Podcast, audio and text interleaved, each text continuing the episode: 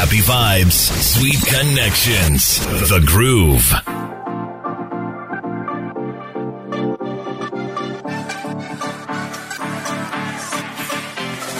Now, if you are a person that likes to travel, you get tired of your home sometimes, or you just want to treat something different. A lot of people looked at Airbnb as this amazing savior because the thinking and the logic was always a hotel room is expensive, right? So you pay for a hotel room, but you only get a room. So it's not like you can just walk into the kitchen at any time of the night if you want to make yourself a cup of tea. But now some hotel rooms will make sure there's a little kettle there and you have coffee, tea, but not all, right? Not all the hotels you go to, because you have hotels, you have motels, you have lodges, you have inns, and the list goes on. So a lot of people really fell in love with the whole service of Airbnb. If you want an entire place to yourself, if you don't like the impersonal touch of commercial hotels, it felt like, you're literally living in someone's house. And that was the concept of Airbnb in the beginning, where people would open up their homes to someone coming from another country, coming from another area, right? And for quite some time, Airbnb was doing extremely well and expanding all across the world into country after country after country. And I have to be honest, I started getting into Airbnb when I would travel to another country. Instead of actually staying in a hotel, I started to really enjoy Airbnb because you can come and go, you can cook for yourself, you can go to the market, you can shop wherever you want.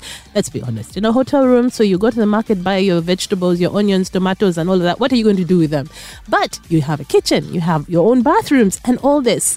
Now, it was doing so well for a while because it was really affordable. Then a trend started with Airbnb and a lot of people started to back off. And I found that there were people like, no, Airbnb is expensive now. I'd rather just stay in a hotel. Well, that's because suddenly there were all these little things. Like, for example, for certain places, you had to book at least 3 nights, a minimum of 3 nights. So even if you like the place, but if you're there for 2 nights or you just wanted 1 night, no, you can't go there. So a minimum of 3 nights. And then there were all these extra charges that suddenly popped up.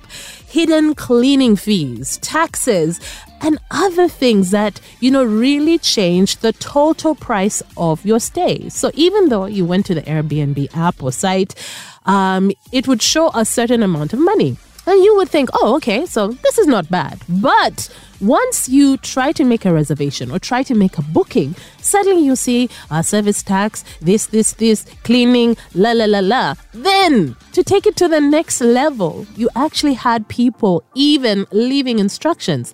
And because of the nature of a lot of these new digital platforms, not only do you rate the host or maybe the owner of the place, but they can rate you as a guest. A lot of people had to get in line because there's some Airbnbs that would say, okay, please, after your stay, remove your sheets, your blankets, and leave them in the middle of the room on the floor.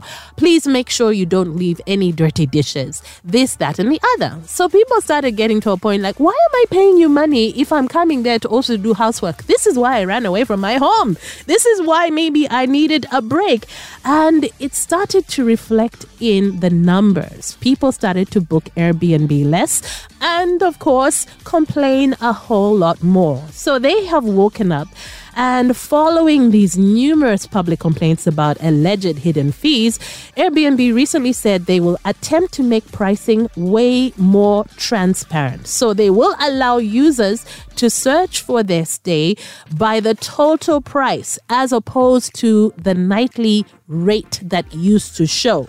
So basically, you don't have people being shocked suddenly that they've spent way more because of all these hidden fees. And also Airbnb decided to do everything in their power to be transparent about the pricing breakdown. So this thing of people asking you to do the laundry, to strip the beds, to vacuum the house before you leave, they agreed that that is quite unreasonable since you're actually paying someone to stay in their space and you are entitled to a clean space as a paying customer.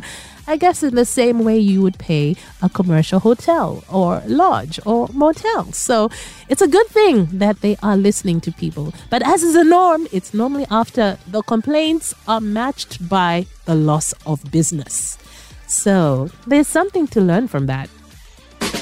Better than a cold beer. Better than world peace. Better than a great...